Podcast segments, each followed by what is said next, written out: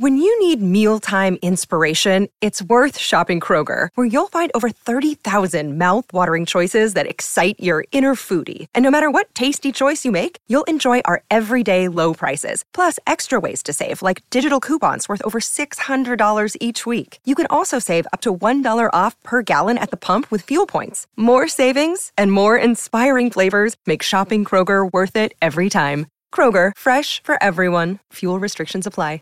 What's the easiest choice you can make? Window instead of middle seat? Picking a vendor who sends a great gift basket? Outsourcing business tasks you hate? What about selling with Shopify?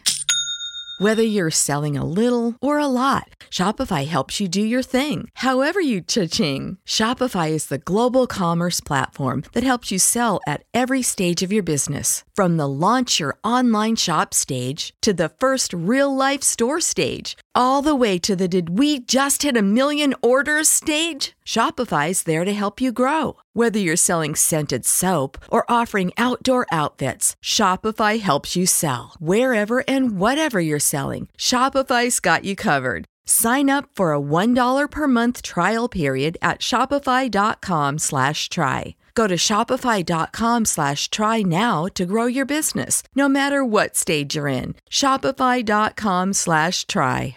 Hi, everyone, and welcome to another Japan Top 10 Cultures episode. Japan Top 10. Today we'll be traveling through Japan, and this is part one of, I think, a three part series. Today we'll be going through Honshu, Shikoku, Kyushu, Hokkaido, and Okinawa. Your episode today will be hosted by myself, Ethel Ann. Cassie. Hi, everyone. Yeah. Uh, before we continue with this episode, I would just like to let everyone know that this is the third Listener Appreciation Month episode, which means everyone gets an ad free premium platinum level episode. And if you would like to make more song requests, please head on over to jtop10.jp. And by the way, our 2021 annual listener survey is out. Kindly give us about five minutes of your time to let us know how we can improve and how you've enjoyed listening to our podcast, and you stand a chance to win a $100 USD gift card to a retailer of your choice. So, hi, Cassie. How are you? Hi, Ethel. This is our first episode together, finally. yes, it is. It is definitely our first Cultures episode. Uh, and for everyone to know, Tasky is currently based in Los Angeles in sunny California. Ooh, And, and I am currently based in Malaysia, in Kuala Lumpur, which is also sunny. yeah, you're in Southeast Asia. It's so humid over there. yes, it is.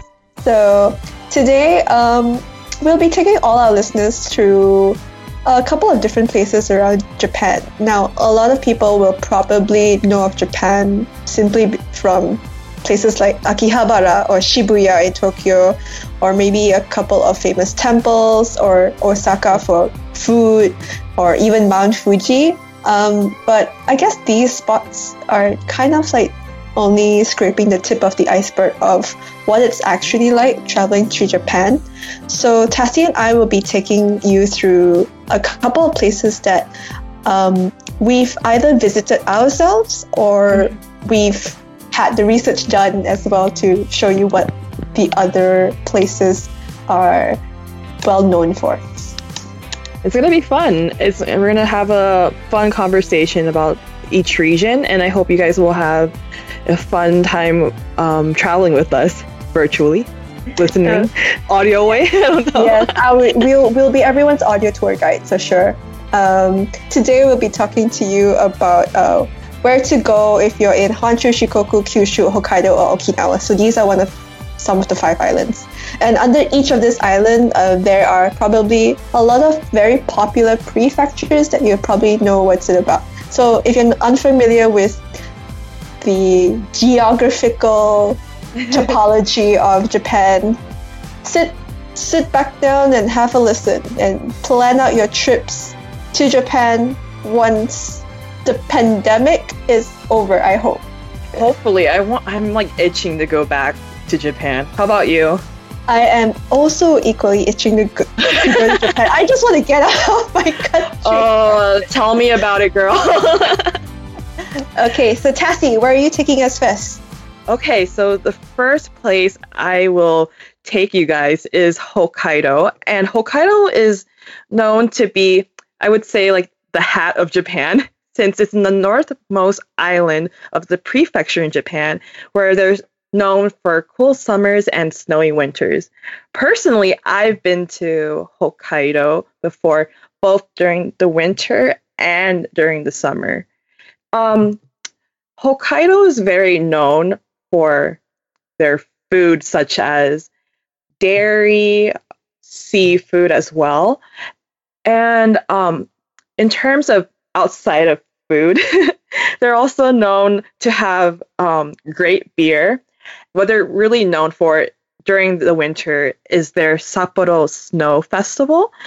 And um, during this time, a lot of people will, from different countries, will co- come and gather to Sapporo and they will do like crazy snow figures of like um st- or ice statues such like um anime some people do other themes like um themes from their respectful um countries that they came from it's crazy i've personally never been to the, that um that season. Oh, well, I've been to um, Hokkaido during the winter, but I've never been to the snow festival just because I I haven't been able to reserve. But yeah, have you ever seen like these statues before, Ethel? Only in very nice articles that covered Snow Festival. they look massive though. Um, I think uh, the one that I'm quite interested in uh, is the ice bar Ice bar? Sapporo. Yeah. Oh, so during the so during the Sapporo Snow Festival, there is a very special bar that gets carved out of ice and is set up throughout the entire festival season. So it's basically a bar made out of ice. So you can go in there for drinks and you can get served uh, uh, drinks inside cups made of ice. The tabletop is made of ice. The whole thing is made of ice. It's basically a large igloo. Yeah. fancy. Yeah. Clearly, I have my priorities right, guys. we, wow, Ethel, you're such a fancy woman. Just yeah, I'm not much of a drinker, but I'm I'm much of a eater. so um, yeah, I from what I remember going to Hokkaido, I had the time of my life eating through like the different desserts, such as like, you know, things that are made with like their famous like Hokkaido milk, such as like cheesecake or um what else? ice cream. Ice cream, yes, ice cream. Uh, I just want to go now because, like, um, little background about myself. I'm actually, um, I actually graduated in um, pastry arts, and so like, um, so now that I have the knowledge of like how to make different desserts, I would like to go again just to like eat it, eat these foods in a more like analytical way. If that makes sense. like, oh yes, yes, good milk. but other than that, um, okay, now we're gonna uh, enough with food. But there's other like um interesting things about Hokkaido as well. Um, Hokkaido um also has a very interesting um history about their indigenous peoples and their indigenous people um of Hokkaido are the Ainu people and these um people are known to come from the Jomon people who lived in northern Japan around 14,000 to 300 BCE and they have their own language and culture. I was fortunate enough to go to um, this town called Noboribetsu, and um, basically it's a town where they have this really hot onsen area, and in English, they I believe it's called. We were talking about earlier, Jigoku uh, Jigokudani. Jigokudani, which means Hell Valley, because um because of the onsen over there is so freaking hot, it makes it look like it's hell. But anyways, I was fortunate fortunate enough to go there, and I got to learn a little bit more of the Ainu people by going to their village and saw the people of the Ainus in their cultural garb, and I got to see like the bears that they raise because it's kind of random I'm talking about bears, but um, the Ainu people over there, bears are a very um, important animal because they eat air, um, eat air, eat bear over in their um, in their culture, and yeah, it was a very humbling experience of going, and I would love to visit there again by um, actually sleeping there because I went there at the time with my friend for a day visit and I felt like it was quite too short. Have you been to like have you like heard about what I've been talking about like Jigokudani over in um, Hokkaido?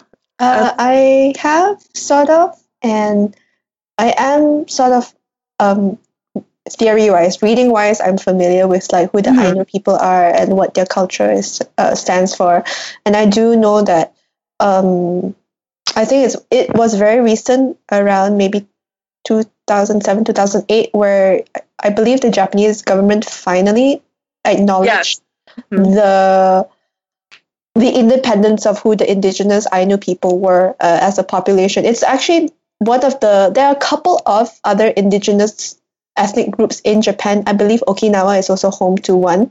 Um, mm-hmm. But the Ainu is probably the largest, if I'm not mistaken, in terms of the Japanese Aboriginals there. Mm. Yeah. Yeah. If like I, w- I would talk more about them, but I feel like you guys as listeners should read about their history because it's quite interesting to see their culture and read about it. So I highly recommend it to you guys. Anywho, um, I would like to introduce our first song on our list today, and that song is by Yuki, and it is Toromerai.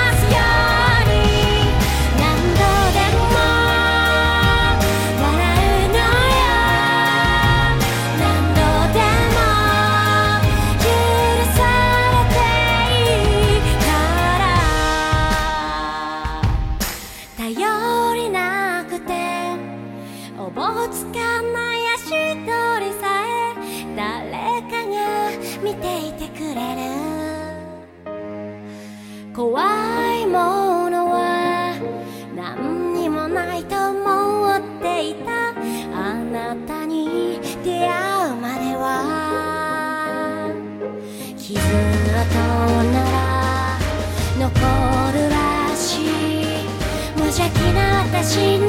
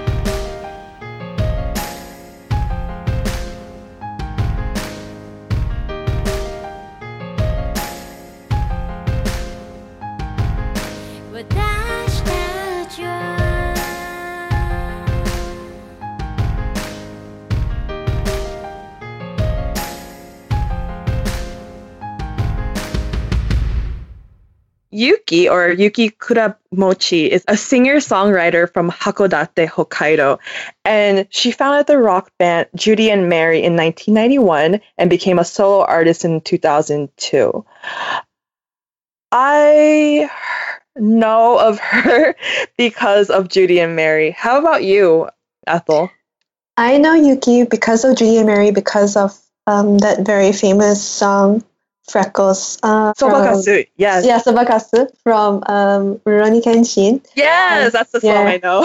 yeah, and also because uh, I actually did follow Yuki for quite a bit as a solo artist herself, and um, for me, Yuki's voice vocal range is fairly similar to another artist that we'll be talking about later in this episode, which is uh, Shiina Ringo. So yeah, Mm, mm, mm. those two I'm quite quite famous for. I really love both of them. Yeah, two two cool women. Indeed. so, okay, so now we're going to move away from the lovely, lovely large island of Hokkaido, which is so massive. Everyone should try visiting one day. I would like to, uh, in all the seasons. Um, I, we're moving now to Shikoku. So, Shikoku in kanji, it's literally four, four countries. The kanji is like four countries, but it's basically it's known to be home to four prefectures: Ehime, Kagawa, Kochi, and Tokushima. The largest city in Shikoku is Matsuyama City in the Ehime prefecture. Now, Matsuyama, I've never been to Matsuyama before, but it is apparently home to one of the oldest hot springs in Japan called the Dogo Onsen that has mm-hmm. been used for over 2,000 years. That's right, guys. Over 2,000 years means probably BC. Dogo Onsen is referenced in the writer Natsume Soseki's novel Botchan and is referenced in the Manyoshu, the oldest collection of Japanese poetry. Matsuyama is also home to Hideki Matsuyama, who is the pro golfer who most recently won the Masters tournament, and the writer Kenzaburo Oe. Now, a lot of people, if you go throughout Japan, you'll find a lot of castles everywhere. Shikoku is also the same. You'll probably find Matsuyama Castle. It was built in 1603 by the daimyo or feudal lords uh, Kato Yoshiaki in the Edo period. Uh, and it includes the lord's residence, greenery, basically the gardens, ponds, and a hidden gate used for surprise attacks, of course. No drawbridge, but a surprise gate. Perfect. Uh, there is also Kagawa Prefecture's capital city is Takamatsu, and it's known for its also for its castles.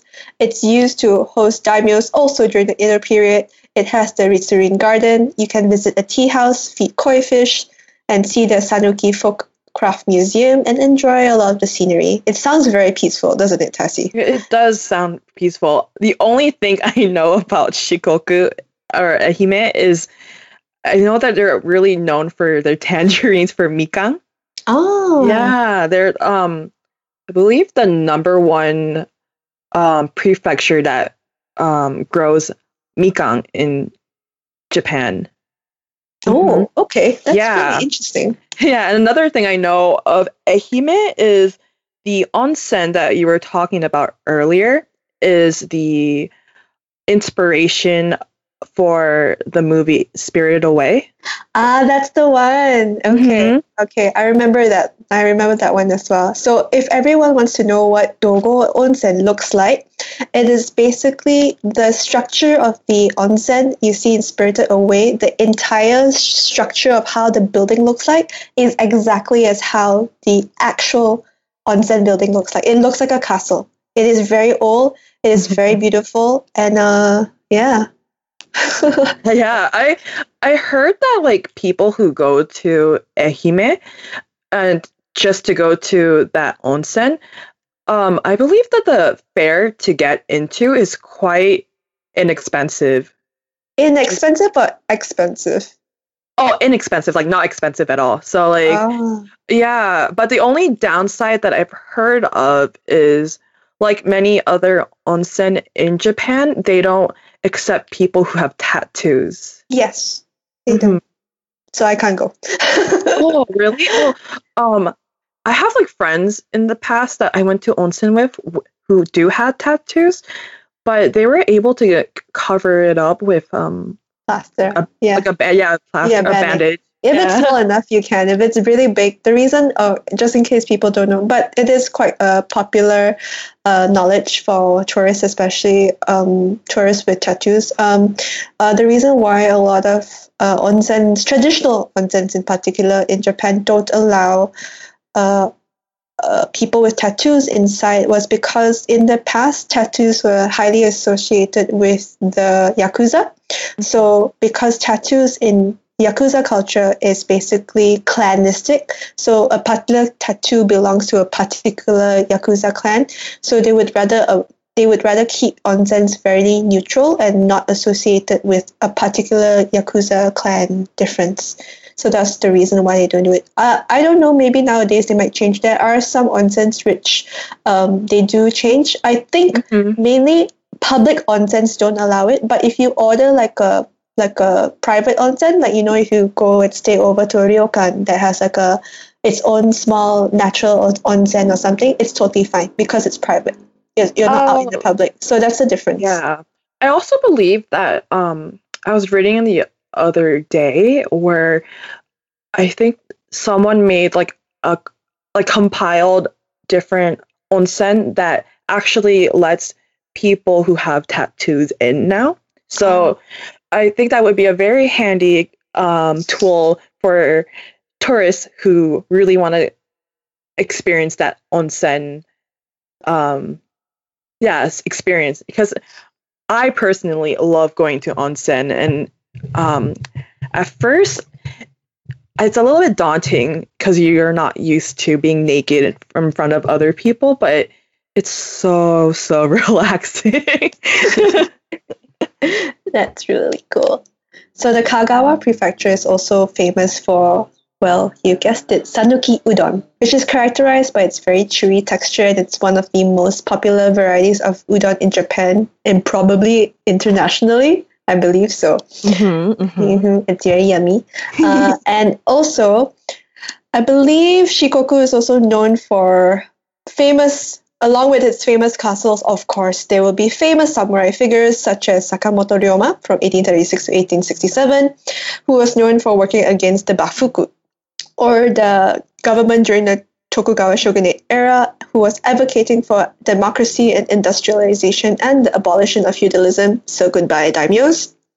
And also, um, if you visit Tokushima Prefecture in August, you can participate in the Awa Odori festival during Obon, the three-day festival to honor the spirits of one's ancestors. It's almost similar to All Saints' Day, I guess. It is the largest dance festival in Japan and attracts more than 1.3 million tourists each year pre-pandemic. Wow. And in addition to viewing traditional dances and costumes, visitors can listen to the shamisen, taiko, shinobue, and the kane. So each of this is a lute, drum, a flute, and a bell. It's a traditional instrument.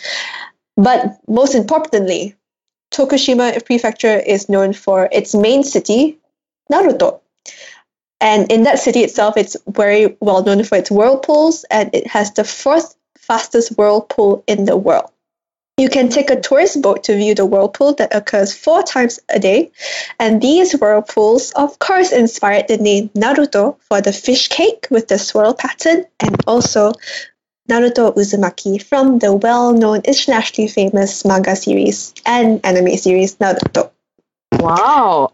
Yeah. Well, I've never heard of Naruto City, so as a person who's like a big fan of Naruto the manga, that's like something worthwhile that I would like to Yeah. go to someday. Of course, probably that place might not have that much Naruto um related stuff. Maybe there would be, but yeah, it would be very nice to I'm pretty sure they would have capitalized on that a little bit. Maybe, you know. True, true. Yeah. So, along with all these famous touristy spots and information about Shikoku, some of the f- more famous musicians from the area include the band King Gnu, Superfly, Yonezu, and Chatmonchy. Without further ado, here is a track by none other than Superfly. It's their song Kakusei, released in 2019.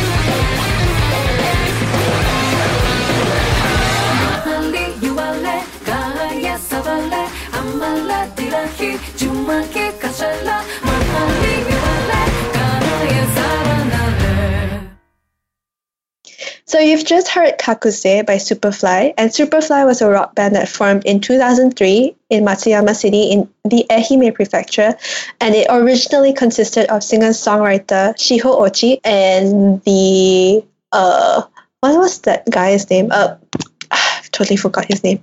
Um, and her co-producer, which is a man at that time, and Oh, I know and what you're too. I know who you're talking about, but I don't remember either. yeah, I'm so sorry, guys. But anyway, back in the day, they did a lot of 70s inspired music. There was a lot of flower power going on. There was a lot of um, more rock ish, but very funk style rock music. Now, Kakusei Means Awakening was featured in the animated film Promare by Studio Trigger, and the film grossed 1.5 billion yen in Japan and 17 million USD worldwide. While the verses are in Japanese, the chorus language is made up by the vocalist Shiho Ochi, who wanted the song to be like a powerful meditative chant. And she can definitely do that because her vocal range is out of this world. Amazing. I love her so, so much. Yeah. Uh, my favorite song of her is Ai o komete hanataba o. Yeah, Yeah. that's the song that one of the songs that got me into J-pop in general or J music in general and till this day her voice has matured so so beautifully even now. Oh, I remember the guy's name. The the her, her partner at that time during the band was uh, Mhm. The guitarist Koichi, uh, Tabo Koichi. I think his name was. Yeah. Oh, And- okay. yeah. That's And- totally different from what I remembered. I No, don't no, no, no. Yeah. And at that time, he had really long hair. I think both of them had really long hair. It was Hmm. just interesting because the first time I came across Superfly was on a random day I was watching Music Station, and it was their debut with Oh. um, their song. What was that song called? Oh, gosh, I can't remember anymore. My, my memory is fading. I'm old. But yeah, I was so, I was so, uh, what was it called? Oh no, 2003. Damn, I can't remember. Was it 2003 or did 2005? But yeah, it was a really great song. I just was so. I think it was. Uh, it was called Hello Hello. That's right, 2007. Sorry. Yes. So um, that was when they made it really big, and it was so good. And I was forever like a fan because Shiho's voice is amazing. That's Yeah, say. yeah, her voice, as you can hear, is so powerful and, and like I feel like it's like her voice is quite unique in J music. It's just like it's she has like that swag that She has a very husky, dexterous mm-hmm. voice tone, and she has a very wide vocal range as well, which makes it very easy for her to bounce around different genres of music very, very easily. And she does that with a lot of ease. jealous. I just want to have like a voice that sounds like that. I like So, where are we going next, Tassie? The next place we're going to is Kyushu, which is located in the southmost part of Japan. Prefectures at Kyushu, in Kyushu include Fukuoka, Kumamoto, Miyazaki, Nagasaki, Oita, Saga, Kagoshima, and Okinawa. Um, That's Yeah. That's a lot.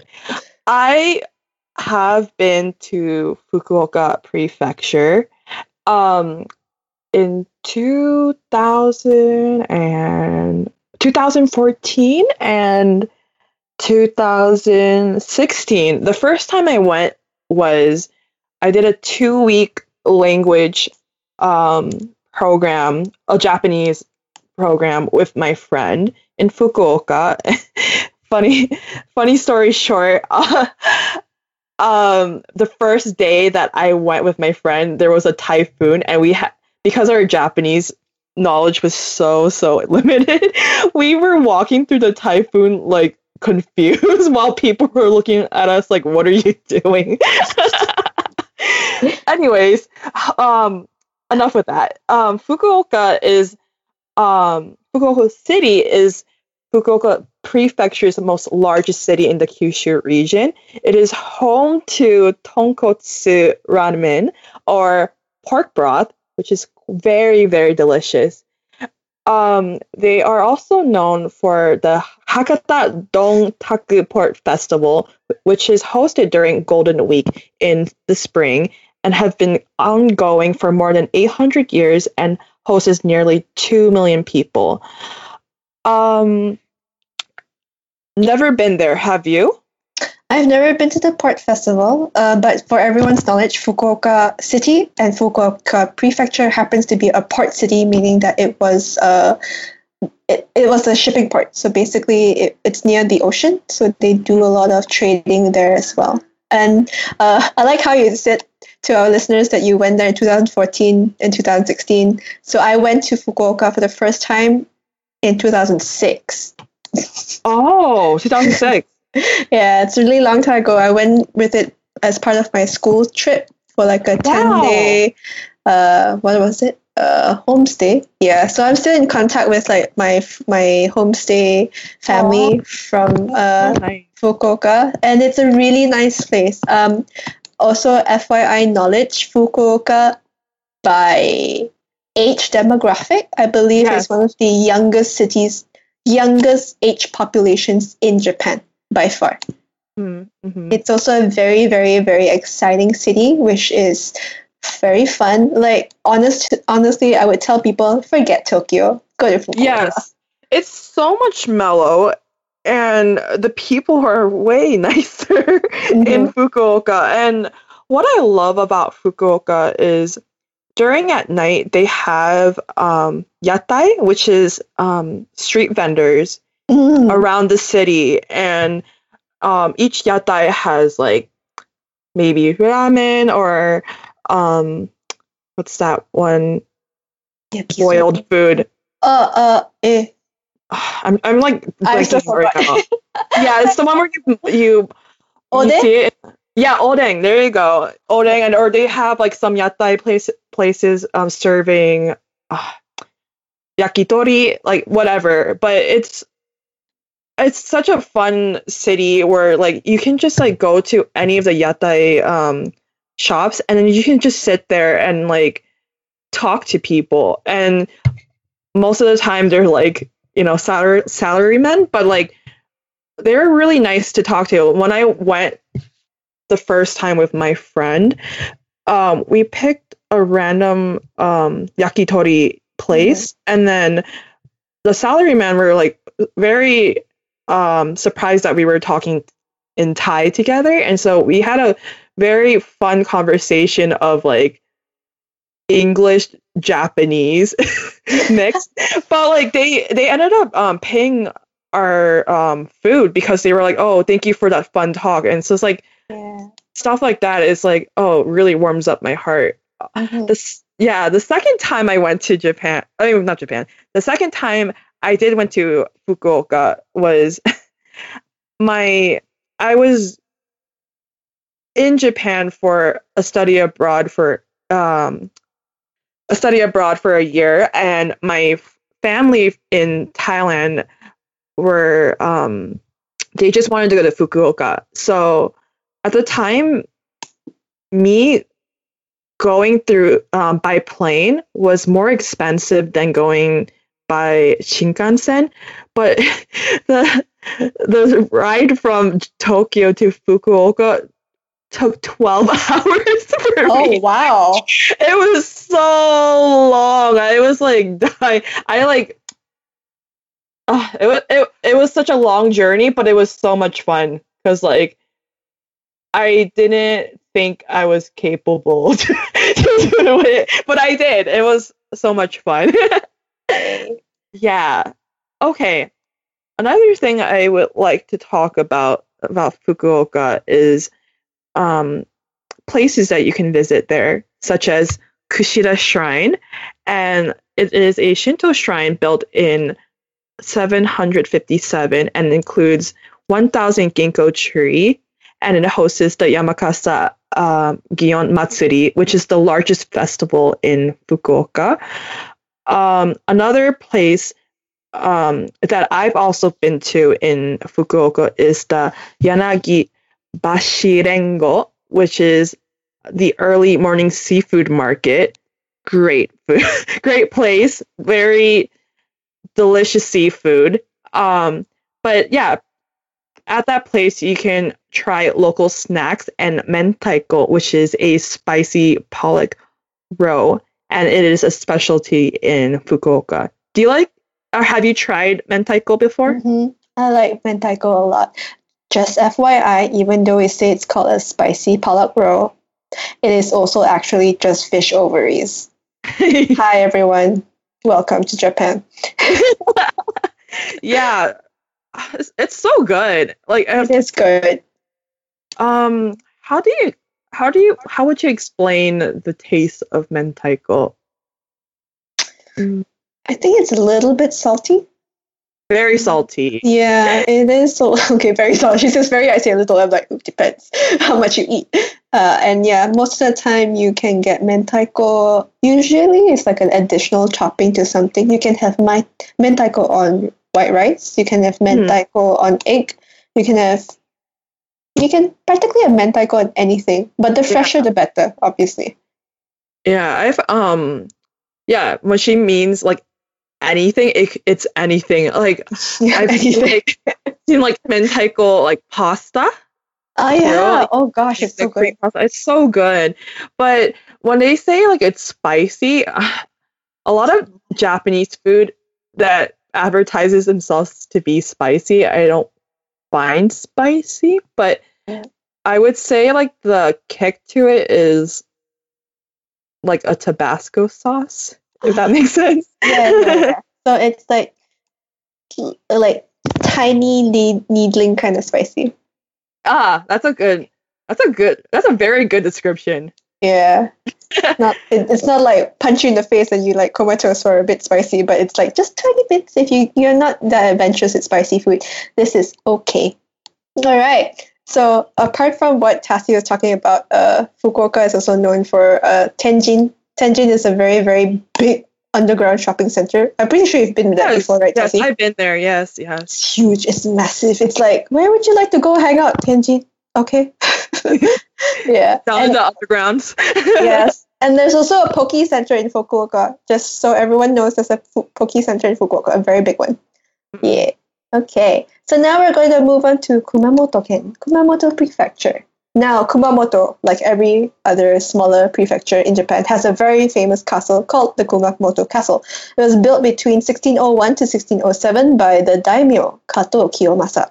During the siege of Kumamoto Castle from February 19th to April 12th in 1877, there was a major battle of the Satsuma Rebellion between 20,000, yes, 20,000 samurai and the ruling Meiji government, which during which many of the buildings at the time were burnt down.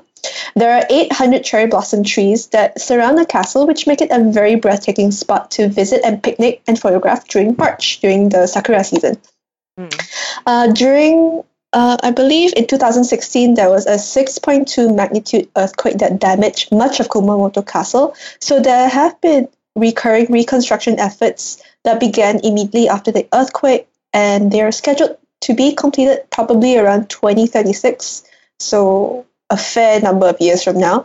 In the meantime, Kumamoto City has unveiled two grand unveiling events around the castle as it's being gradually repaired. So there'll be a third unveiling event scheduled sometime in 2021. The castle includes a painted includes painted gold scene screens and ceilings, terraces, cellars, and tatami rooms. Now, Kumamoto Castle, uh, sorry, not Kumamoto Castle. Uh, Kumamoto Prefecture is known for its very famous swordsman Miyamoto Musashi, who was born in the modern day Kumamoto. He was an undefeated swordsman, having won 61 duels and most of any Japanese swordsman. He founded the Niten Ichiryu style of swordsmanship, a school of strategy of two heavens as one, known for its two sword technique with the katana and wakizashi. Uh, basically, I think it's a katana in one hand and a wakizashi in another hand. And in 1643, two years before his death, Musashi wrote the book Book of Five Rings in a cave called Regan, Reigando in Kumamoto City about the art of war. Tourists can visit Reigando via public transportation or bus tour, which is about 30 minutes outside Kumamoto. But, but guys, apart from Kumamoto Castle and this famous samurai, the most exciting things to me about Kumamoto. Come on! yes. I love, love, love, love Kumamoto. If no one knows what I'm talking about, so in Japan, they have this thing. Uh, every single prefecture has its very own kawaii mascot. So it's just a, a little mascot to represent what the what the prefecture is about.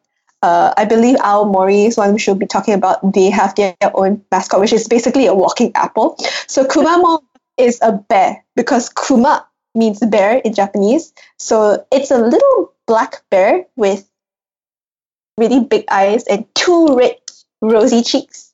And, Yes.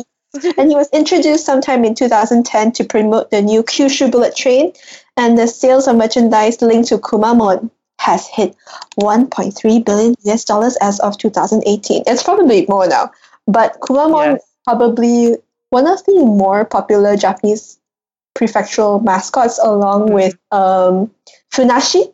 I can't remember Yes. what prefecture he's from. Uh, maybe the Aomori apple as well. Uh, I can't. There's an otter, right? I forgot what yeah, that one's a- name. I, I'm not sure whether the otter is from Sendai. The otter is represented in one of the other prefectures as well. But Kumamon is probably one of the, if not the most famous one.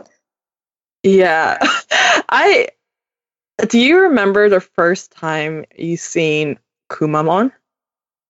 Cuz for me, like I it was a meme of Kumamon burning down a city. you know what I'm talking about that one meme? I'm not really sure, but I kind of, I actually, it was a good question to ask me when did I first come across Kumamon. Mm-hmm. I have no idea. It just Oh, appeared, it just appeared and it just stayed on my radar. Yes. Um, I don't know if you, you've ever heard of this, but in Japan, every year they have a mascot festival Mhm, where they gather all the famous mascots in one area of Japan. I forgot where it was. And then they compete.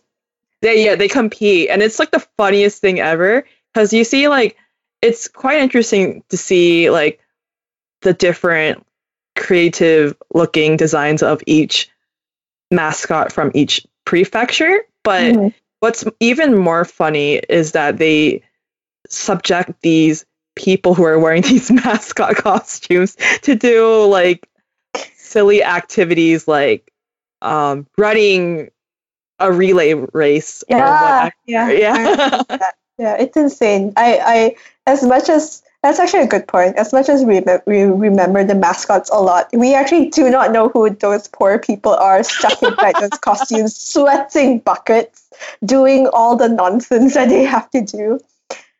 Yeah. I I saw a video of Kumamon. I forgot it was I think it was like some Thai J vlogger, but she went to one train station. It's probably like Kumamoto's um train station, but every day there's a meet and greet of Ah. meeting Kumamon.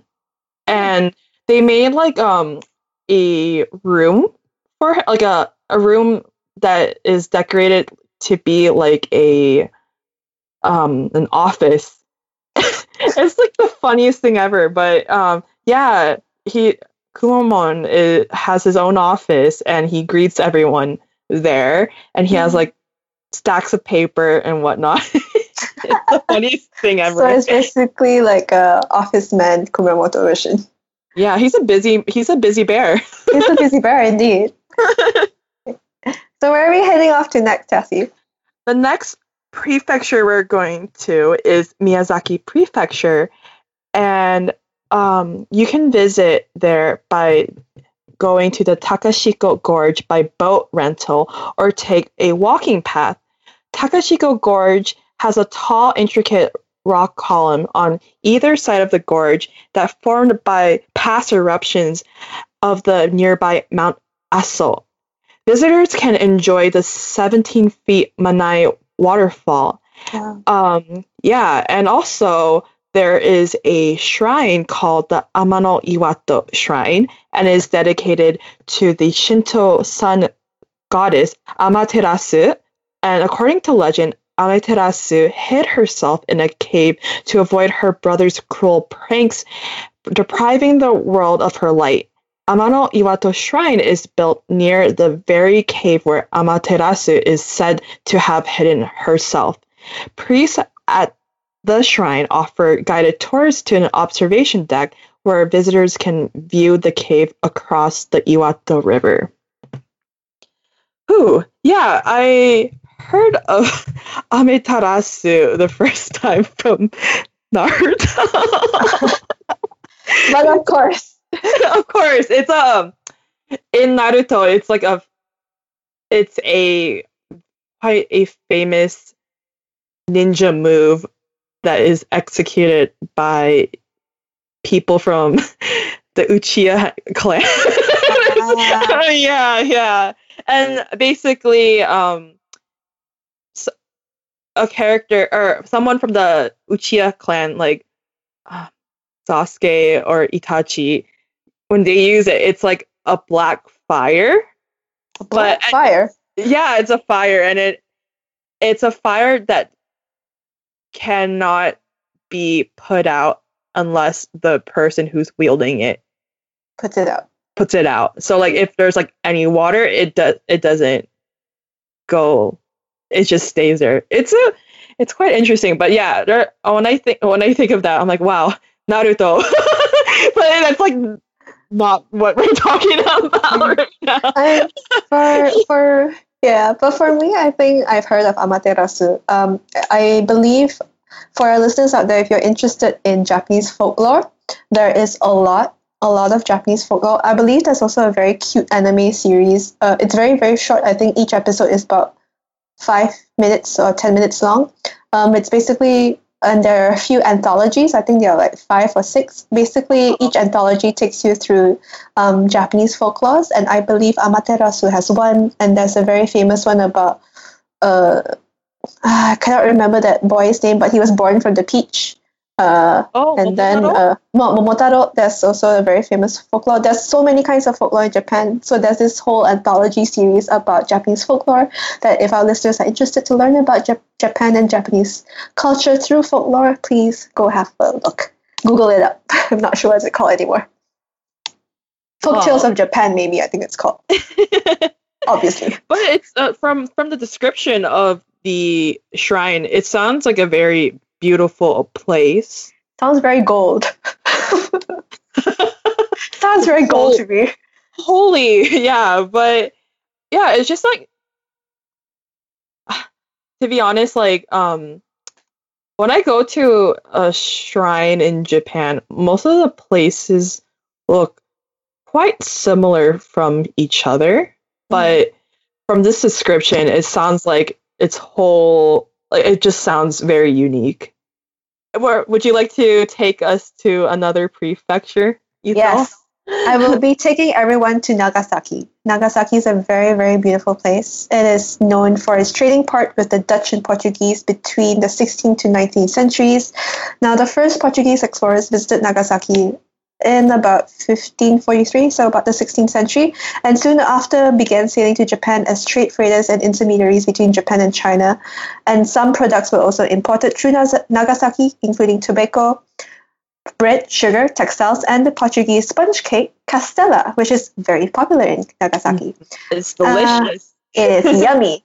And one of Nagasaki's most popular castella shops, Fukusaya, you can enjoy the traditional Nagasaki castella topped with crystallized sugar or Hollander castella, which is inspired by Dutch treats with cocoa, raisins, and walnuts. Now, the popular Japanese food, tempura, came from a Japanese recipe known as Peixinhos da Horta, or fried green beans. Now, the Dutch East India Company, very, very famous if you've done your history, between began trading in Hirado City, Nagasaki in 1609, and later to the nearby Dejima Island between 1641 and 1843, and is the only official trading post between Japan and foreign countries during its 200-year period of isolation. So Nagasaki, I believe, was one of the first towns, first townships or first prefectures that was very westernized. Uh, Nagasaki is home to Japan's largest theme park, which I've been. It's called Huis Ten Bosch. uh, which Oh, wow. Means, uh, which means house in the woods, and it's named after the royal palace in The Hague, in Netherlands. Uh, it's a Dutch wonderland with Asia's largest rose garden with one million blossoms, windmills, Dutch. I would, is it rose gardens or tulips? I'm not very sure. Uh, and windmills, they literally do have very large windmills there. Uh, Dutch architecture, souvenir shops dedicated to the popular Dutch rabbit character Miffy, Miffy Chan, and you can watch fireworks at from the Madeira cruise ship or enjoy a live band performance at one of their many, many cafes inside the theme park. Now, the Japanese language is also highly influenced by its history with the Dutch and Portuguese traders. So, the rainbow star shaped Japanese candy, konpeito, is thought to have originated from the Portuguese word confeito, meaning confetti. It kind of res- resembles that. And the Japanese word for a kerosene lamp, candela, is believed to have originated from the Dutch word for candlestick, candela. There you go. Borrowed words from across the world. Have you heard about Huis Ten Bosch before? Oh, um, I've heard of it because my relatives have been there before, and um, when they went there, I didn't know that they were in Japan yes. because of all the um, Dutch um, architecture in the place. So it truly, really made it seem like they were in Europe, but no, they were in Japan. But the but the flower pictures I saw were absolutely beautiful. Mhm. I, I, it's it's very beautiful in spring, especially. I think I went there in. I went there during a very quiet season, but I think because my host family just wanted to take me there. Uh, it's Uh-huh. about. I think Nagasaki is about. Uh, Huis Ten Bosch is about two hours away from Fukuoka, ish by car. Wow. Yeah, Mhm. so it was a nice ride. It was a day trip, but so worth it. Definitely would recommend people to go there if you want to just transport yourself temporarily to Europe, to the So- Netherlands. It wasn't it wasn't too gimmicky. Or were there like or was it like enough? If that I think- sense. I think it's enough. I mean, I mean, it's it's a Dutch theme park. I mean, it can go Mhm. ham as much as it wants. It's got windmills. It's got tulip farms, blossoms. It's got the girls in uh, clogs as well in their traditional garb. I believe because I went close to the Christmas season. uh, I mean, I don't know why it was like November probably. They already had a Santa Claus, if I'm not mistaken, there. Uh, so it was a bit bizarre, but it was cute. It was quiet. Um, there was a, there was obviously the very massive Miffy souvenir store, so I was quite elated because Miffy is so cute. And yeah, uh, Miffy is Miffy's really cute. But is it a Japanese? no, it's a? Dutch. It's a Dutch character. So Oh. Miffy is a non-Sanrio character, and it's not even related to anything from Japan. So it's wow. a it's a very cute character from the Netherlands. Yeah, Miffy-chan, everyone knows her as. So yeah, and also idea. yeah, and also um, so the Japanese language is very influenced by a lot of its history with Dutch and Portuguese traders. So the rainbow star-shaped Japanese candy, which I'm very sure you know, uh, is called confeito, is thought to have originated from the Portuguese word confeito, which means confetti, and the Japanese word for kerosene lamp, candela, is believed to have originated from the Dutch word for candlestick, candela. Wow. Yeah, I I know that the Dutch have been a huge influence in Japan. Um, the Dutch was also a somewhat a huge influence in Thailand as well, with Mhm. their um, with bringing some of their sweets to Japan. Uh, not Japan to Thailand. How about Mhm. you? Is there like a huge Dutch Uh, influence in Malaysia? I think we have more Portuguese than Dutch influence. Dutch is very, very small. I believe there's more Dutch influences in Indonesia compared to Malaysia. Um, Mm. There is uh, more in Portuguese related influences in Malaysia, especially on the Malaccan Straits, where the Malaccan Oh. Straits were basically also a, a port city. So Portuguese sailors would come in. So if you go to the city of Malacca in Malaysia, we have uh, I think we have a it's now a UNESCO heritage site. So there's a lot of like Portuguese influence uh, architecture, food, and also there are descendants of um, uh, Portuguese settlers who have probably integrated into Malaysian culture or married into Malaysian locals or Malaysian Chinese or Malay Malays or Malaysian Oh, Malays or yeah, and um, usually you can tell by their names. Um, I wouldn't say Rodriguez is one. Maybe um, uh, probably Rodriguez is also one of the, the Portuguese names, and then there's the Melos. The there's a couple of Portuguese. I have several friends with Portuguese heritage mix, and uh, it's quite interesting. And um, what else? Uh, I'm trying to think. Um, what else is there? Yeah, mainly a lot of Portuguese influences there in uh in the streets of Malacca, and Mm. that's about it. Yeah. Um, Kyushu is the home to many of Japan's most famous musicians, particularly in Fukuoka. Fukuoka, and these artists are Hamasaki Ayumi, Yui Shiina Ringo, Spitz's Kusano Masamune. Yes. Mhm. When you need mealtime inspiration, it's worth shopping Kroger, where you'll find over 30,000 mouth-watering choices that excite your inner foodie. And no matter what tasty choice you make, you'll enjoy our everyday low prices, plus extra ways to save, like digital coupons worth over $600 each week. You can also save up to $1 off per gallon at the pump with fuel points. More savings and more inspiring flavors make shopping Kroger worth it every time. Kroger, fresh for everyone. Fuel restrictions apply. What's the easiest choice you can make? Window instead of middle seat? Picking a vendor who sends a great gift basket? Outsourcing business tasks you hate? What about selling with Shopify?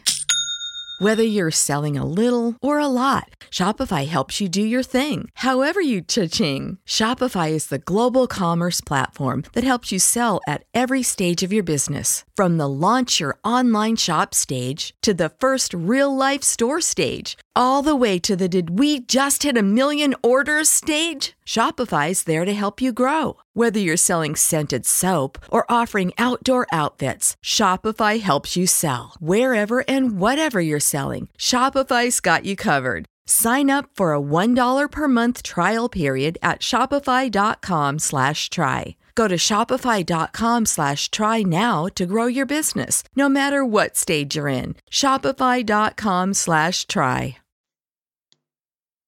Um, would you like to introduce the next song, Ethel? Oh, okay.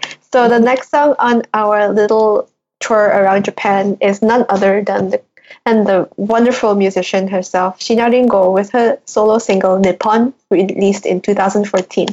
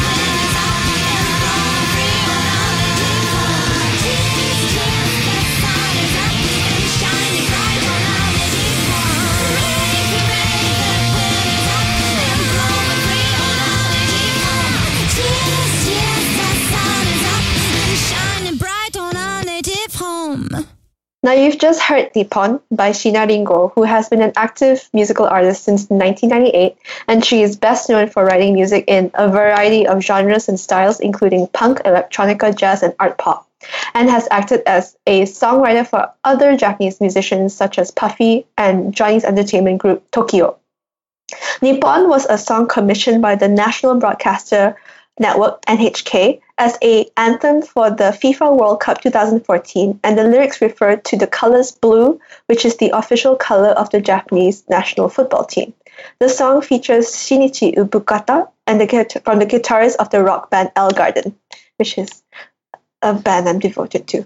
Uh, Oh so wow. yes, Okay. I, I, I really like the song. It's a really fiery uh, anthem. It is really cool. The guitar work is amazing. Uh, and, Agreed. and yes, and, and it's yeah amazing for to have such a inspiring song for the World Cup. okay, we are now going off to an island and place that both Tassie and I want to visit. We both Mhm. want to go to Okinawa. So Okinawa is the largest island of the Ryukyu Islands and is home to the indigenous people known as the Ryukyuan people. While not officially recognized yet, I hope one day, by the Japanese government, Ryukyuans are considered by many to be the largest ethno-linguistic minority group in Japan, with their own religion, cuisine, as and has many as many as five languages. Okinawan cuisine has more vegetables and less fish than mainland Japanese cuisine due to its hot weather, but there is a, still a variety of cuisines to enjoy. There is chinsuko, which is a type of shortbread cookie, and goya champuru, which is a bitter melon. Uh, bitter melon goya is bitter melon or bitter gourd, and it's stir fried with tofu and meat. And there's taco rice, which just which is just as it sounds, taco ingredients on rice without the taco shell.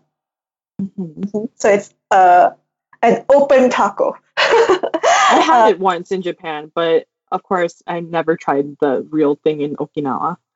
Hmm. Okay, Mhm. I would like to try that one day.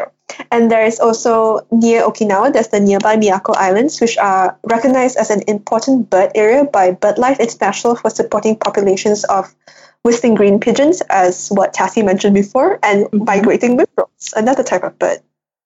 There is also Yaeyama Island, which produces sugarcane and pineapples and has coral reefs suitable for dolphins, sea turtles, manta rays, and whale sharks. If you really love scuba diving, you can visit the Yonaguni Monument in Yonaguni, one of the islands of Yaeyama. So uh, it's an island of an island of an island. So in Okinawa, there's the island Yaeyama. In Yaeyama Island, there is Yonaguni. So it is a very beautiful island that features submerged rock formations and is home to the Yonaguni pony, which is a type of wild horse native to the island and is beloved by both locals and tourists. And if you're a fan of Animal Crossing New Horizons, you may be familiar with the Atlas moth from Yonaguni, which is one of the largest moths in the world. Now, very popular Okinawan artists and musicians from Okinawa. There's a very long list, but here's just a small fraction of that. There's Namie Amuro, Gakuto, Orange Range, High Marie Color, and The Pump. So, Oh. The pump. Yeah. yes, The Pump. If anyone does not know, The Pump is from like the early millennium, late 90s. They're a boy band. They're a really good boy band, and they're still Mhm. active. They are still active, by the way. yeah, they're great. Great Mhm. music. Great dancers. Yes, exactly. Great dancers. Um, one, um, I bet most people know their most recent song, which is USA. Well, it's Oh, not their recent song, but It's like it was quite popular during the time when they came out. But yeah, Mhm.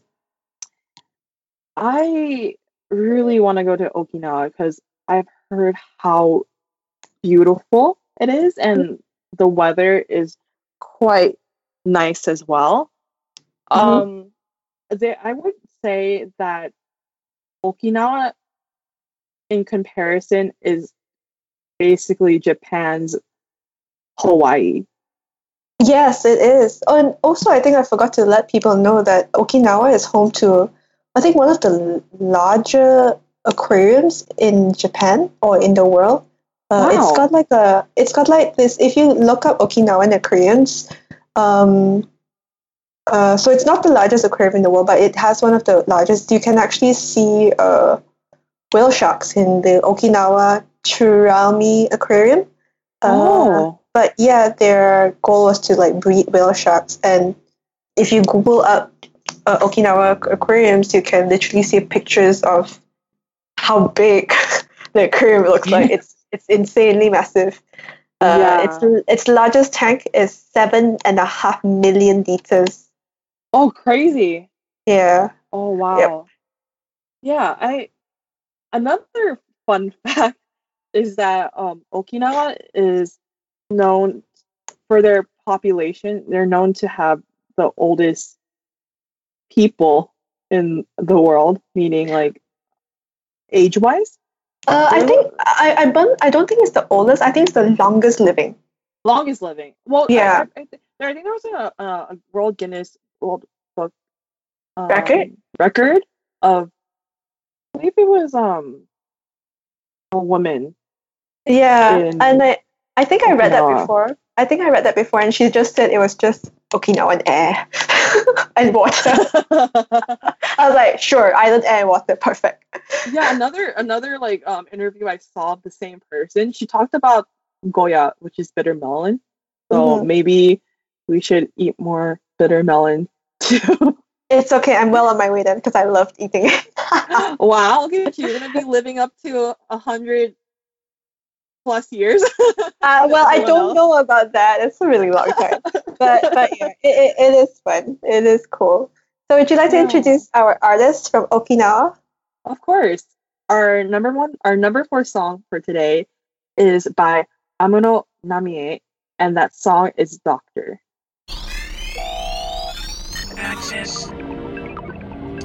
Please press enter after entering your wish.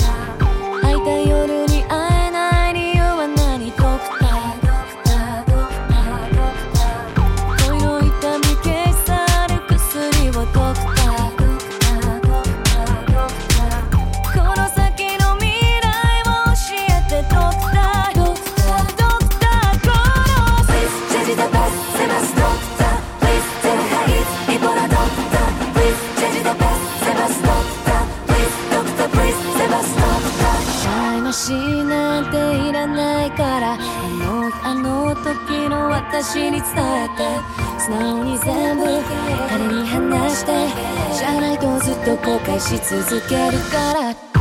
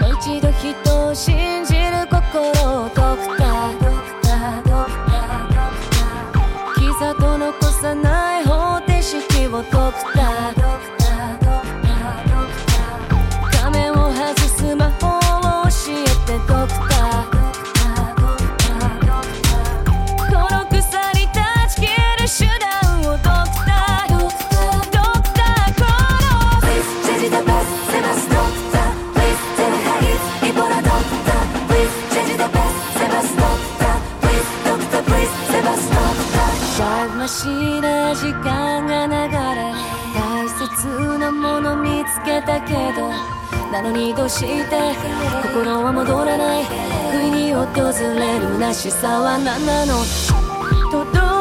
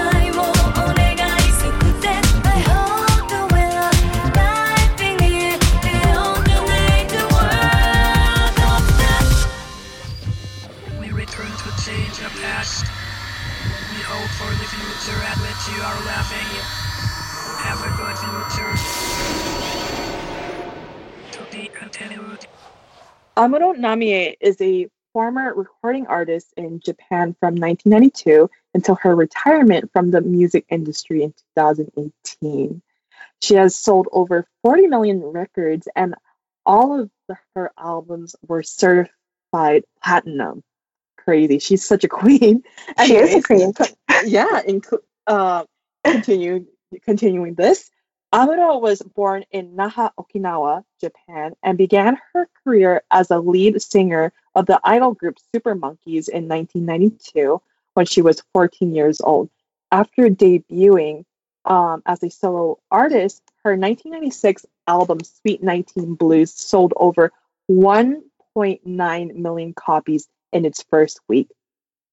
Doctor is produced by Nao YMT and was released as a part of a double A side single, Wild Dash Doctor, on March 18, 2009, and Amuro's ninth studio album, Past Future, on December 16, 2009. The song reached number one on the Oricon single chart. The music video is produced by Kamikaze Doga and depicts Amuro as an anime character who is trying to restore vegetation to a post-apocalyptic landscape. bizarre, but sure. Very bizarre, but anywho, she is a queen, um, the queen of the early 2000s or also the 90s as well. Mm-hmm. Um, I honestly did not know that she retired from showbiz. Really? Yeah, I had no idea. I know. I was amazed maybe maybe it's because like I hadn't really followed her for quite some time, but Mm. her name is so well known, so I just thought like she she didn't retire. Uh, so to all our listeners out there, if you didn't know, so uh, Namie, uh, to Amuro Namie, she retired because uh, she actually has a son. So she's been a single mom for many many years.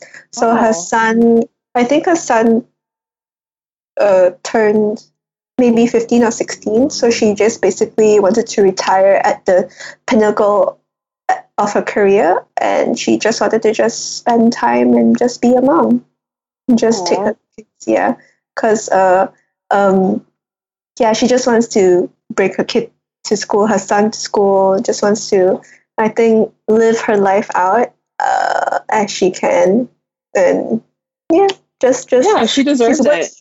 Yeah she deserves it she works like um almost nearly 30 years of her life just Hmm. full on working i think she definitely deserves um, her retirement and to just enjoy family time we are now moving away from Okinawa and we're going back up north to the region of Honshu. So the region of Honshu consists uh, of several prefectures. It's the Tohoku prefecture, and we have uh, under Tohoku, I believe we have. Hang on, let me have a look. We have Akita, Kita Akita, uh, Fukushima, uh, Aomori, Iwate, and Miyagi, Yamagata, and that's all. it's a lot smaller than the the Kyushu prefecture. Kyushu is massive. Honshu is relatively okay. It's not so big. So, Um, shall we kick it off, Tassie? Yes. So the first place I will be taking you guys is Akita. And in Akita, there's a city called Odate City. It is known for the Akita dog breed, and it is the most famous for the dog Hachiko, born in Odate City, who awaited for his owner Ueno Hirasaburo outside of Shibuya Station in Tokyo for nine years after his death. I, I I've owned an Akita dog too. My dad is a massive fan of Akita dogs. They are how would I explain it? They look like the Shiba Inu, but the but bigger. Yes, Mhm. bigger. My my uncle's also a big fan of Akitas. He's had a few, and I've actually met one of his older Akitas when I was a child, and they're like they're really fluffy and they're really cute. Uh, they're They're extremely so loyal. cute. They're they're Yeah. extremely loyal. They're um, also quite funny, uh, but they're also very quiet natured. I would say they're very evenly super- tempered. Yeah, they're very um, like they they're not like crazy happy like the golden retrievers or like some crazy hunting. They're very evenly te- uh, tempered and they're very nice, calm, big dogs actually. Yeah, they're very strong too. They're Mm. raised to um, hunt bears. Oh wow, Yeah. we're back at bears now, guys. We're back at bears. Anywho, um, in the city, you can go to the Akita Dog Visitor Center across from Odate Station, and it has Akita dogs for visitors to meet and Akita themed souvenirs for visitors to purchase. The former Prime Minister Shinzo Abe, together with Takashi uh, Endo, chairman of the Akita Dog Preservation Society, gifted Russian figure skating gold medalist Alina Zagitova with an Akita puppy named Masaru, meaning victory in 2018. The Akita Dog Preservation Society creates the Akita Dog Museum, where visitors can meet Akita dogs on the first floor and learn about their history. Visitors to Odate City can also meet Akita dogs at the Royal Hotel Odate, Furusawa Hot Springs, and Ani Ski Resort. The Rokken Jinja, or Old Dog Shinto Shrine, is dedicated to Shiro, the faithful dog of Sadaroku, a hunter. When Sadaroku was on a hunting trip chasing game, he accidentally crossed over to the Sannohe um, enemy territory. Unfortunately, the Sadaroku forgot to bring his hunting license with him and was and he was imprisoned. He asked Shiro to bring his hunting license, but by the time Shiro arrived to Sadaroku, had already been executed. Villagers built Roken Jinja to enshrine Shiro and protect the village from misfortune caused by Shiro's suffering. Oh, From so there- sad. I know it's so sad. I actually visited the Roken Jinja Oh. too. Um, it's quite nice. It's um in that area. I believe there's a um there's a samurai town, and um the uh, architecture around there is like feudal Japan, and it was quite a n- nice walk down the street. Because there was like a lot of like um souvenir shops of of course the Akita dog. And um other like memorabilia like um samurai and ninja stuff. Mm. Yeah, but when I went, it was during win not winter, it was during spring. And um usually spring in Japan isn't that cold. So but I failed to like think that northern Japan would not be cold, but it was so freaking cold. I was I I I underpacked Oh I no. was suffering greatly um there, but either way, um the beauty of the town um trumped my uncomfortability of being cold. But yeah, um I had a fun time there. Anywho, continuing on, there um in Odate City, you can also rent kimonos and you can do photo shoots uh, with the Akita dog, participate in a tea ceremony, and try flower arrangements in your favorite kimono. Um, there, um, you can purchase the kiritampo, which is a type of skewered rice dumpling that is specialty of Akita Prefecture, and it's and it's popular with its sweet miso sauce or in a chicken hot pot. Um, also in that region, the Hinai chicken is a protected breed of chicken native to Japan, similar to Kobe beef. Visitors can sign up for workshops to make their own kiritampo hot pot at Odate uh, City uh, Marugoto Experience Promotion Council. Um, please make sure to purchase a bag of Akita Komachi rice as a souvenir. Um, this variety of rice from Akita is very popular for its springy texture and sweet flavor.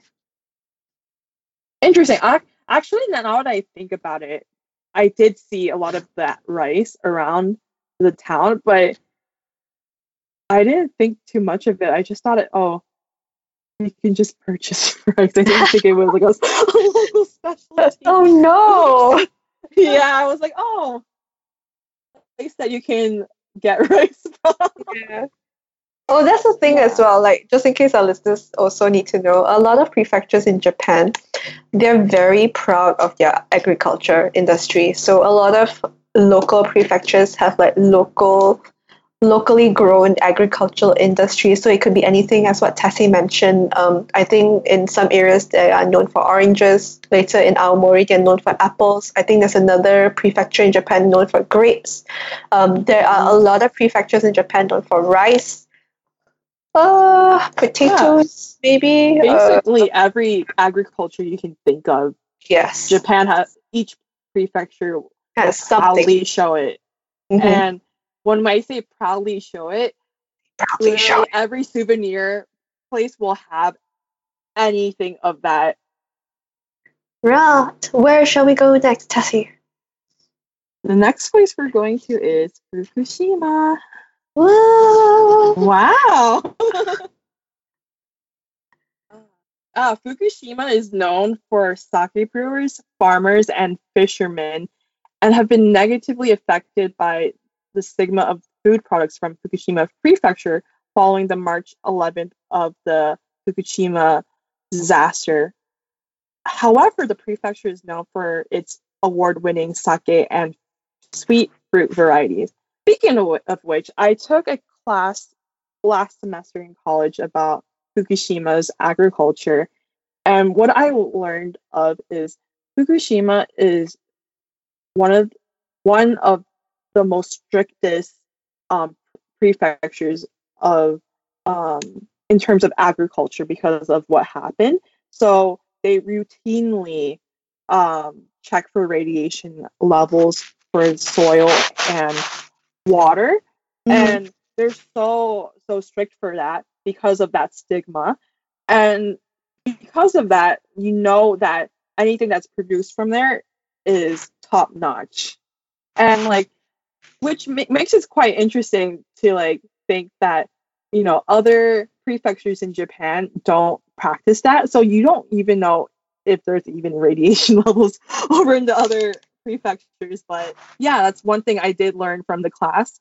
Um, another thing I learned from Fukushima, uh, from that from that class, is they have a very interesting project called the Olive Project, and like it's like the title of that um, that project, there is a group of people in Fukushima where they grow olives, and it's quite interesting. There, um, usually you would think you would associate olives to Italy or Mhm. some other European country, but yeah, um, the person who created this project is, um, I believe, a Shinto monk, and um, he just wanted to create a um, a new local delicacy where they can profit for the prefecture, which is quite interesting. Oh, that's really Yeah. interesting. Yeah. Mm-hmm. So Oh, Um, yeah. I'm sorry. So so apart from like brewing sake and fruits, now they have like olives, which is a type of of yeah. seed vegetable, I guess. hmm Yeah, that's really cool. And and what's so great about that project, they also accept um, volunteers from Japanese and foreigners, and um, all the profits go through not that man's pocket, but for the city. So Oh, it's quite an oh. interesting thing that you guys should check on Okay. later. Yeah. Anywho, um, Fukushima is also known for the Okunomatsu Adatara Ginjo, uh, which is basically they won the International Wine Challenge champion of sake of the year in 2018. Okunomatsu has been brewing sake for over 300 years in Fukushima and is sold internationally. A peach from Furuyama Fruit Farm in Fukushima sold in Tokyo for 7,000 USD or US dollars for its 32 degrees Brix or um, a measure of sweetness in 2016. Crazy. Holy crap, that's a lot $7,000 For peach. That's some peach. I know. How would you even know? Well, of course you they measured it, but like that's crazy. Anywho, um, Fukushima Prefecture also has dozens of hot springs, and one of the most famous is Iizaka Onsen, and uh, that has been in operation for 1,000 years and was known to be visited by the haiku master Matsuo Basho. Iizaka onsen is also famous for its onsen tamago, or known as egg boiled in onsen water, known for their custard-like yolk, and enban gyoza, a vegetable dumpling known for their cooking style, where they are placed in a circle and contain no gaps between the dumpling. Um, other places you can visit in Fukushima is ski resorts. One of the ski resorts is Alt Bandai Snow Park and Resort in Yama, uh, Fukushima, on the southern face of Mount Bandai. It's it offers 29 slopes for all ski levels, a freestyle zone cross country trails, and there's also English instruction and daycare facilities.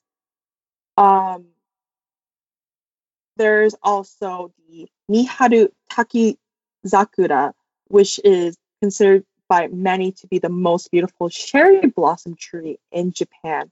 And it is a whopping 1,200 years old.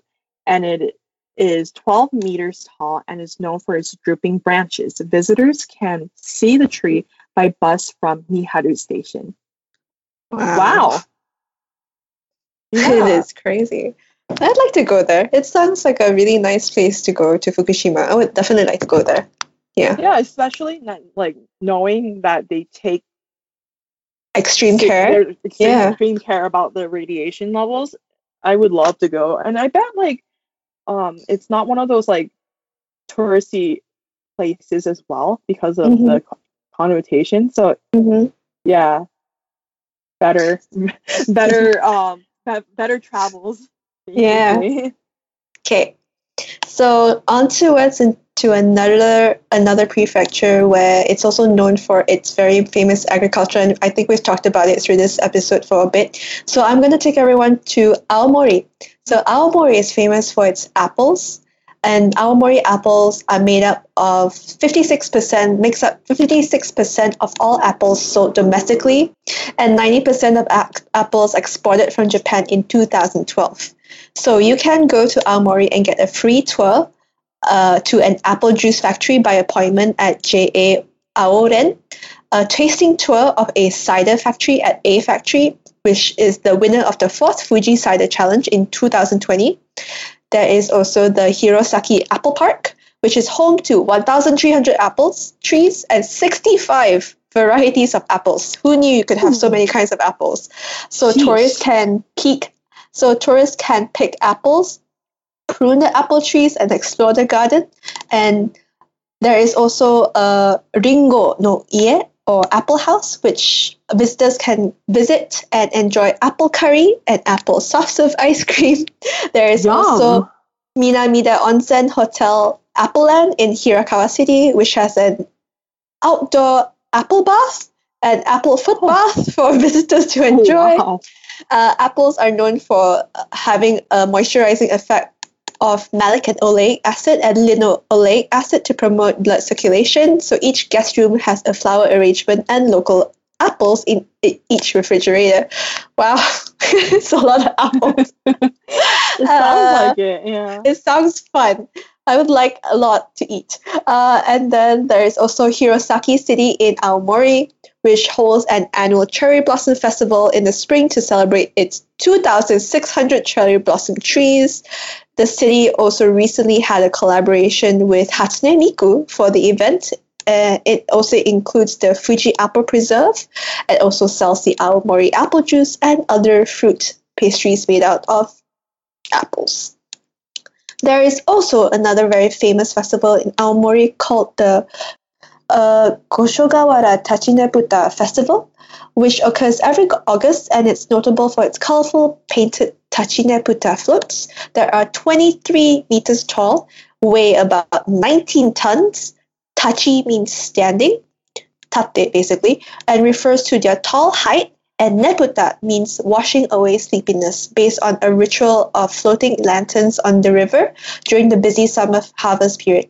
If you are visiting any other time of the year, you can see Tachineputa from Aomori artists at the Tachineputa Museum in Goshi- City. You can also visit a studio to see how they make and make your own goldfish neputa. I believe there was also a very not so recent documentary about um, uh, I think Japan's first female neputa uh, creator, um, because neputas were usually made by men in Japan.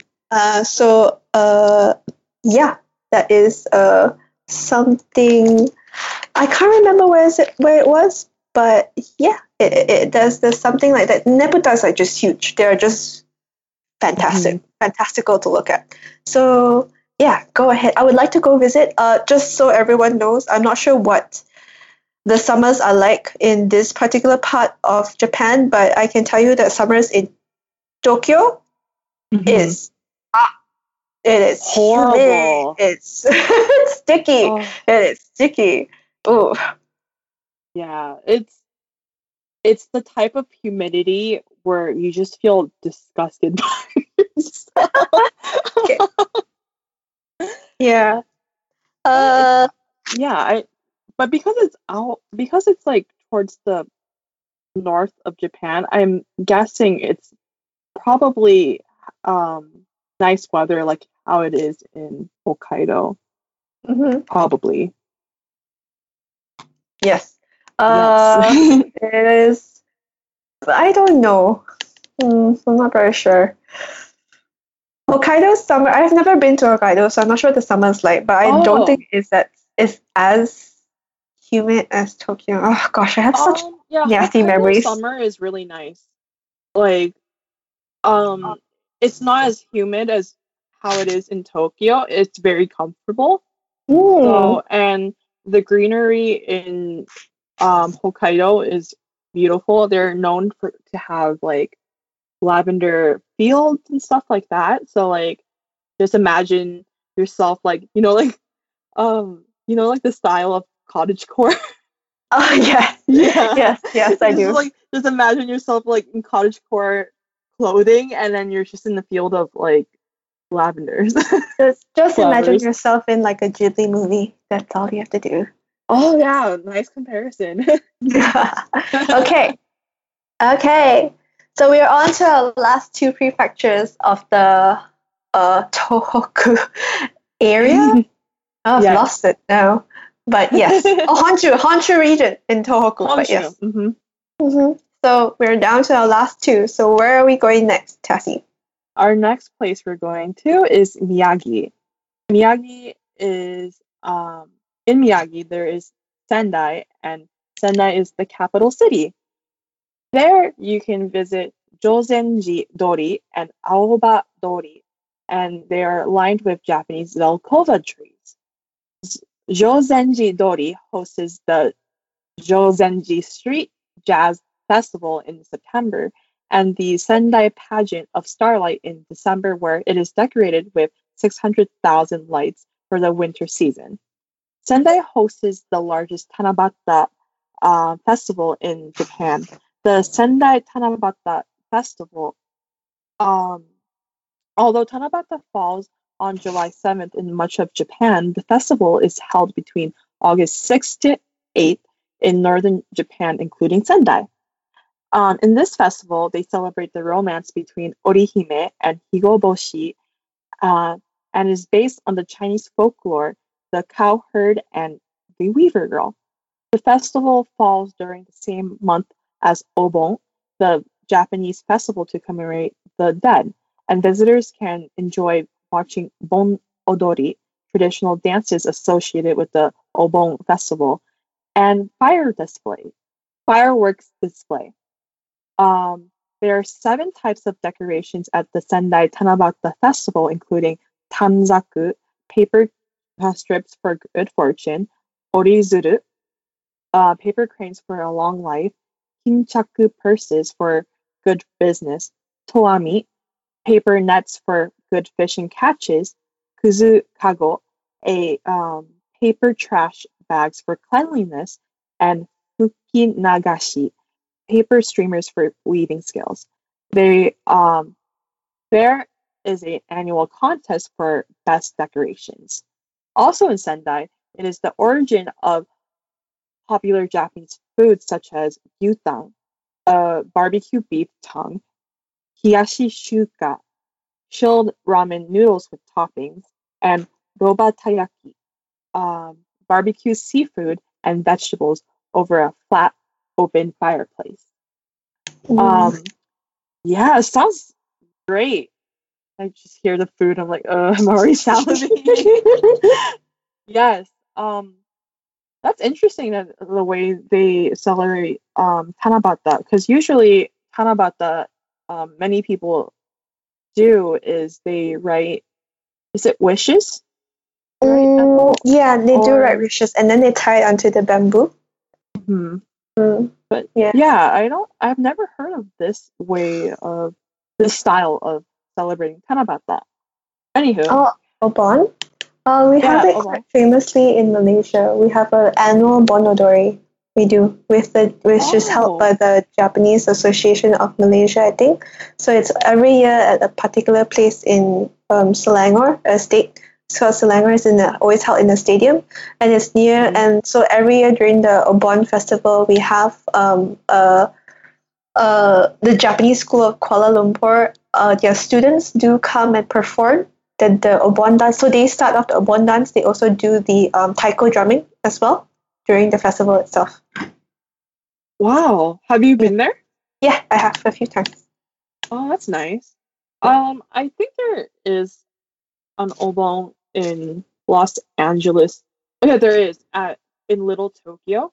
We Ah, have a yeah. district in Los Angeles where, um, historically there was many Japanese um businesses and um people living there, but now, surprisingly, not many Japanese live in Little Tokyo now. Currently in Los Angeles, but every year during Obon they do have um Obondori, but I've personally never been to it just because the traffic and parking is horrible over there and um LA is very known for having bad traffic so I was like ah I would not want to go but I I have been to Obon and then and seen Obondori in Japan when I did do my study abroad. Mm, yeah I, I I went all out. I wore the um Yukata. yeah which is basically um a cotton or light version of a kimono mhm. worn during the summer months. yes. Anywho, um, Ethel, is there any other place we're going to next? Yeah, we're going to the last place in the Honshu region, which is Yamagata. So Yamagata uh, and its capital city, Yamagata City, uh, annually hosts the Yamagata Hanagasa Matsuri between August 5th to 7th. Uh, clearly, everyone sees a pattern here. The summer months in Japan are like the festival months, so July to September is a great month to go. August is the peak period. Um, the festival celebrates the mountain deity Zao Gongen and is known for its dancers that wear hanagasa or flower-shaped straw hats.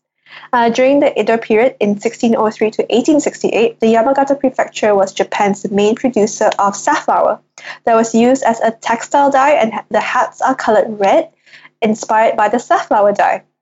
There are also 10,000 dancers and 160 groups who participate in the parade. The performers sing a folk song associated with the parade known as Hanagasa Ondo, and the visitors can join the dance at the end of the parade too.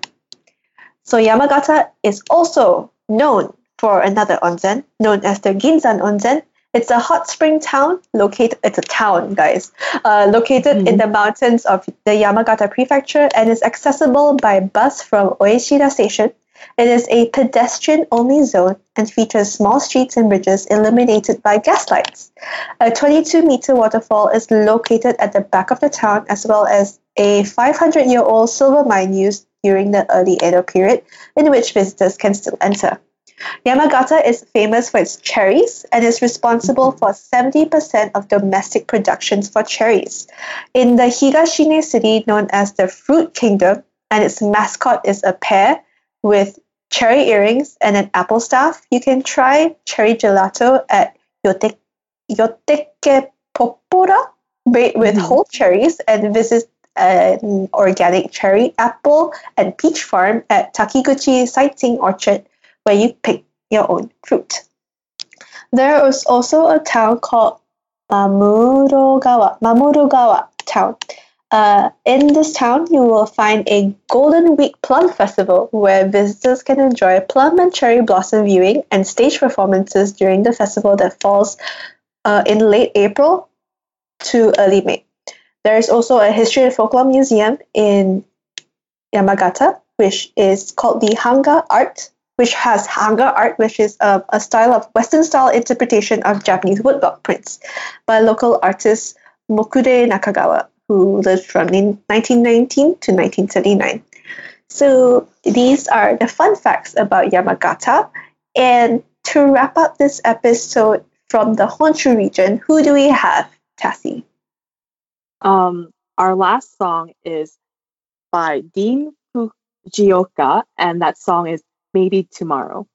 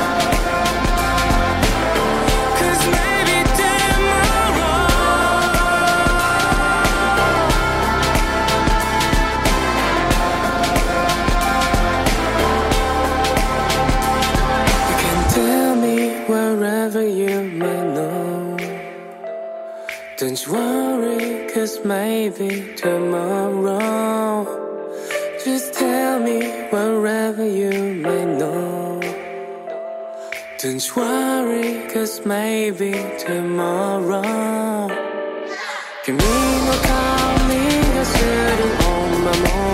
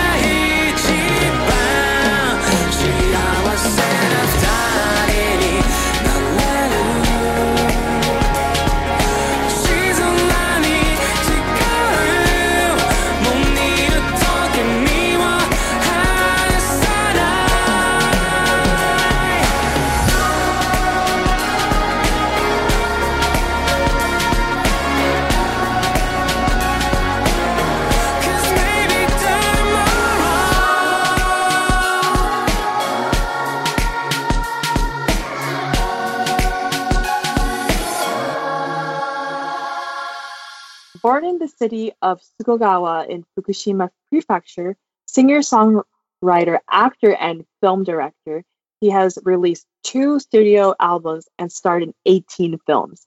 He speaks five languages Japanese, English, Cantonese, Mandarin, and Indonesian, and has released songs in multiple languages.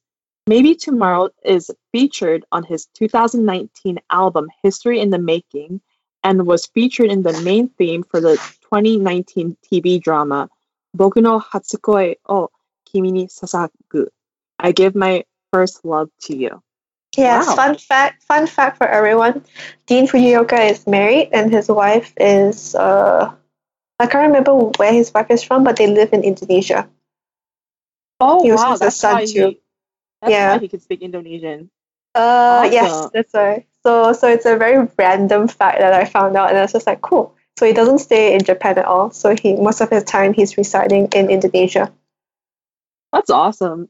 Mhm. The I only know of him from another anime. I also know what this anime you're talking about. I was also Yes, like, yes. yes, hmm Yeah. ice skating, everyone, yeah. Yes, uh, Yuri on Ice.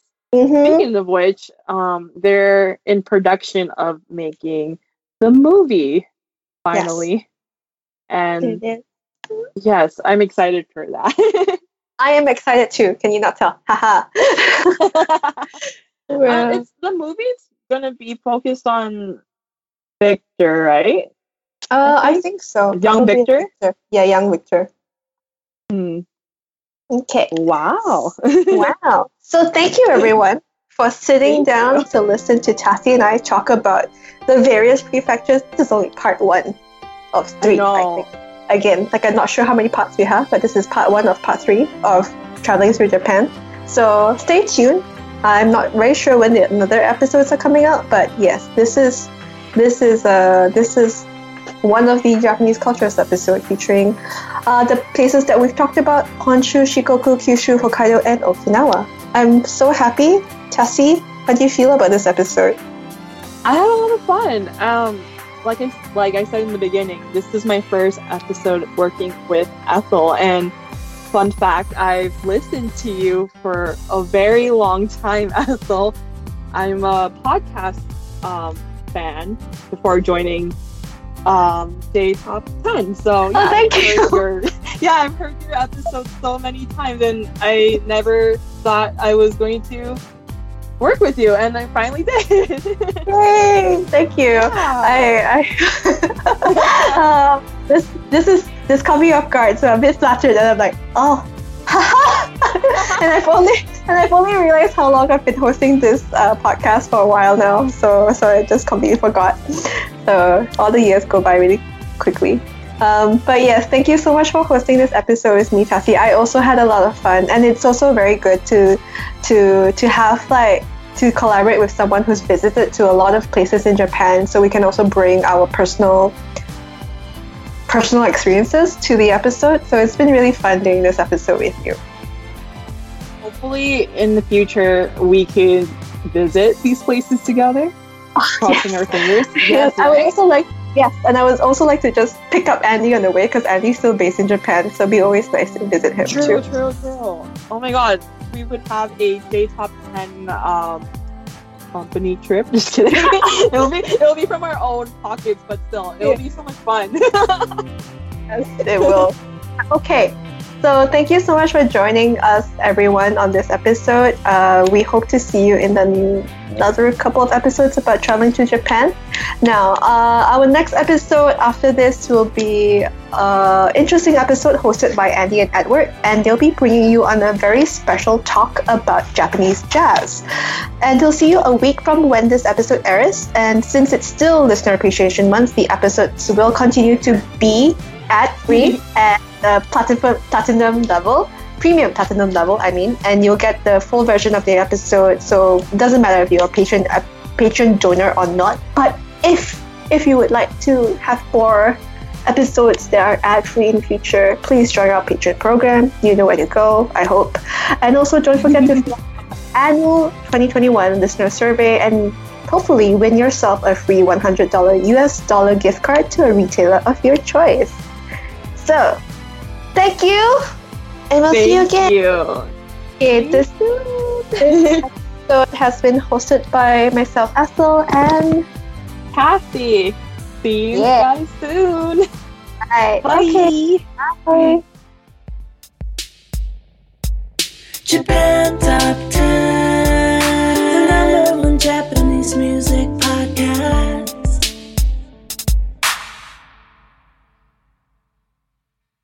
Support for this podcast and the following message come from Corient. Corient provides wealth management services centered around you. They focus on exceeding your expectations and simplifying your life. Corient has been helping high achievers just like you enjoy their lives more fully, preserve their wealth, and provide for the people, causes, and communities they care about. As one of the largest integrated fee only registered investment advisors in the U.S., Corient has deeply experienced teams in 23 strategic locations. Corient has extensive knowledge spanning the full spectrum of planning, investing, lending, and money management disciplines. Leverage Corient's exclusive network of experts to craft custom solutions designed to help you reach your financial goals, no matter how complex they may be. Real wealth requires real solutions. For more information, connect with a wealth advisor today at corient.com. That's C O R I E N T.com. Corient.com. When you need mealtime inspiration, it's worth shopping Kroger, where you'll find over 30,000 mouthwatering choices that excite your inner foodie. And no matter what tasty choice you make, you'll enjoy our everyday low prices, plus extra ways to save, like digital coupons worth over $600 each week. You can also save up to $1 off per gallon at the pump with fuel points. More savings and more inspiring flavors make shopping Kroger worth it every time. Kroger, fresh for everyone. Fuel restrictions apply.